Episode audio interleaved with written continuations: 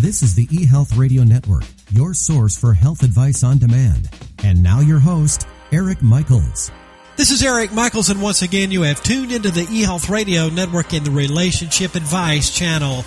We are also streaming on demand 24 7 on TuneIn Radio and the TuneIn Radio app for your listening convenience. In a continuing series of sessions, we are once again joined by Dr. Nikki Martinez. Dr. Martinez once again received her master's and her doctorate from Illinois School of Professional Psychology and completed her pre-doctoral and postdoctoral fellowship at Gateway Foundation in Lake Villa, Illinois. She is the head of clinical development for drnikkimartinez.com, where she can be reached if you are interested in individual or couples to work with her.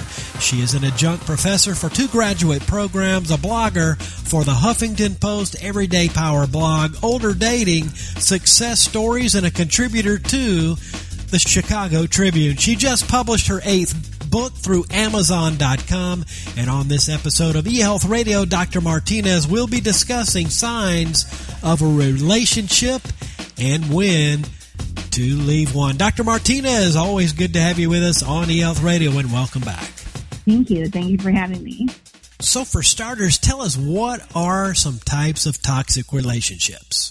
Well, I honestly think that when people think of toxic relationships, they automatically jump to a situation of like domestic violence or a situation where that that is a uh, or where somebody is being abusive to their their partner, and that that's true. That is an example of one. But there's also family and like friendships and relationships um, work relationships, things like that, that can be toxic and abusive as well. So the definition is actually very broad about what types of relationships in our life can be toxic and really our decision about what we're going to do about it. Now, what are signs and symptoms that you are in a toxic relationship? Um, things like they are putting you down all the time. They are abusive. They seek power and control, and by that I mean they have learned to sort of isolate you from other people and have power and control over you. They may do this through verbal abuse, you know, saying things to you like it may sound stupid now if you have good self esteem, but somebody with low self esteem to hear a message over and over again that I'm the only person that's ever gonna like you. You're never gonna meet someone like me.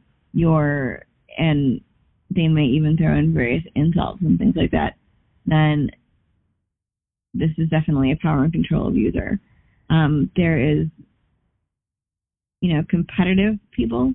They, that can be in any of these arenas, friends, family, um, partners who are always, you know, they're that person that's always competing with you in this competition that you don't know you're even in, who they always have to be better or equal or one up you. Um, and in people who it's all about them and they don't follow through on things. So they don't really care about if they're being, if they are being completely honest, which they won't be. Um, they aren't focused on what's important to other people.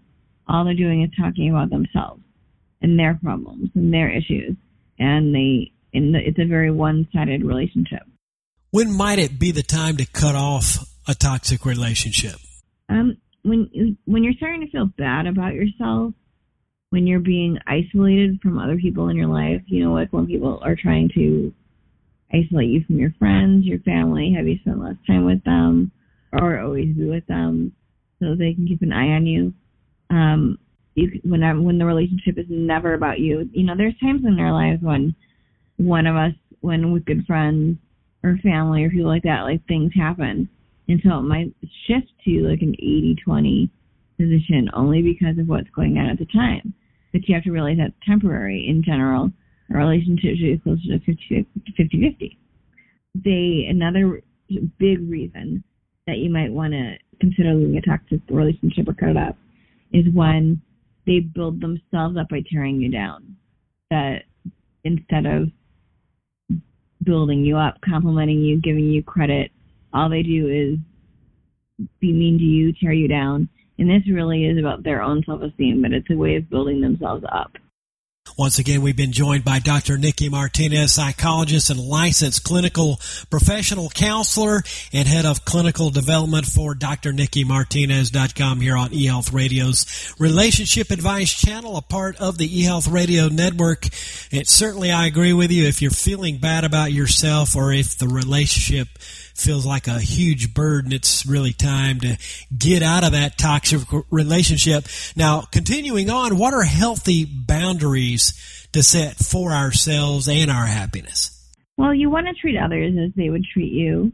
I always think of like I I joke with people when if they've been married and divorced and they were in a toxic relationship, I always call it their their practice marriage or their practice relationship, and by that I mean that they should be learning lessons. You know, we should learn lessons with everyone we've dated or if we've been married about what we will and will won't tolerate in a marriage or in a family relationship or in a friendship and what we will and what we're looking for in them. Um, they should not be one way. Um, we should have a firm boundary about that. It should not be like if it's going on too long and it's always about the other person it's never about you and it's only about helping the other person, then that is not a healthy relationship to have. And that's something you should consider toxic. And also, um, le- learning to have low expectations of how others treat you. Um, when you're setting your own boundaries, ask how you want to be tr- want to be treated by others, and choose those types of people, not you know, setting super high because honestly, people often let you down, and you have to have be realistic in your boundaries about how people are going to act because we all have different values and beliefs in us. We all have different systems, and so we have to realize that we can't hold other people to our own to our rules, to our beliefs, to our values, because we are all raised differently and we all feel differently. So true. And lastly, what are a few ways people can leave toxic relationships? Well, usually there's two ways that I that mean people talk about how they can leave them. Obviously, if you need to leave because you're in a dangerous situation, get out fast. You know, if you're in a situation like an abusive domestic violence type situation, there's no these are not the two for you. Those are things where you should be leaving quickly. Um, you can do one of two the two things as I mentioned. You can cut the person off entirely, um, which a lot of people do, where you just tell them that you don't you're very honest with them about it. You tell them you don't want to be their friend anymore. You don't want to be you do, or your family member. It's not healthy for me to have you in my life. Um, a part a partner. This is not healthy a healthy relationship for me um, you can do that, or you can do you can cut them off, not entirely, um, but in what I call successive approximations, meaning you see them less and less, you return messages less and less. Um, they would either get the hint or they would just stop trying because they it sort of sinks in this idea that whenever I call Betty, she never calls me back or she never wants to go out, or it's been a month since we've seen each other, and things like that. So it becomes a point of whichever is more comfortable for you, and also knowing the person and knowing the relationship, because you know there's times when um, what I call the successive approximations is not going to work with someone because they're not as savvy or as insightful in not realizing that this is what's going on and that someone in their own way is pulling back from them. And so it has to be somebody who has that insight, or else you are unfortunately going to have to have that tough conversation. And it can be short, and it can be sweet, and it can be, you know, it's not that they're not a good person, just right now, they're not a good fit as a friend to you because of, you can blame blame it on things like, um, you know, you're busy, what you are choosing to do with your free time, and the importance of that. Um, basically, that's basically those are the main ways that I feel like you can end a toxic relationship.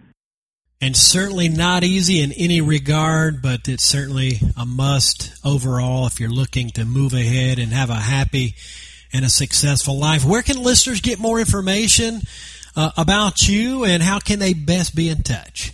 They can get in touch with me at my website at www.drnikkimartinez.com and that the doctor is spelled D-R and the Nikki is N-I-K-K-I. Um, there's a section there where you can um, send me inf- questions and contact information, and then I will be happy to get respond to you. Also on Twitter, my Twitter handle is at Dr. Nikki Martinez, and you can private message me any information or questions you might have. Well, always good to have you, and I'm glad that we covered this topic. I think there's so much more we can uh, mention in these regards, and look forward to having you back with us here on eHealth Radio. Have a great day. You do as well. We have been speaking with once again Dr. Nikki Martinez, psychologist and licensed clinical professional counselor and head of clinical development for drnikkimartinez.com. And to learn more and for contact, visit drnikkimartinez.com. And this has been Eric Michaels, and you've been listening to eHealth Radio and the Relationship Advice Channel, a part of the eHealth Radio Network. And we do thank you for listening. And until next time, enjoy. Thanks for tuning in to the eHealth Radio Network. For more information or to subscribe to this podcast, visit eHealthRadioNetwork.com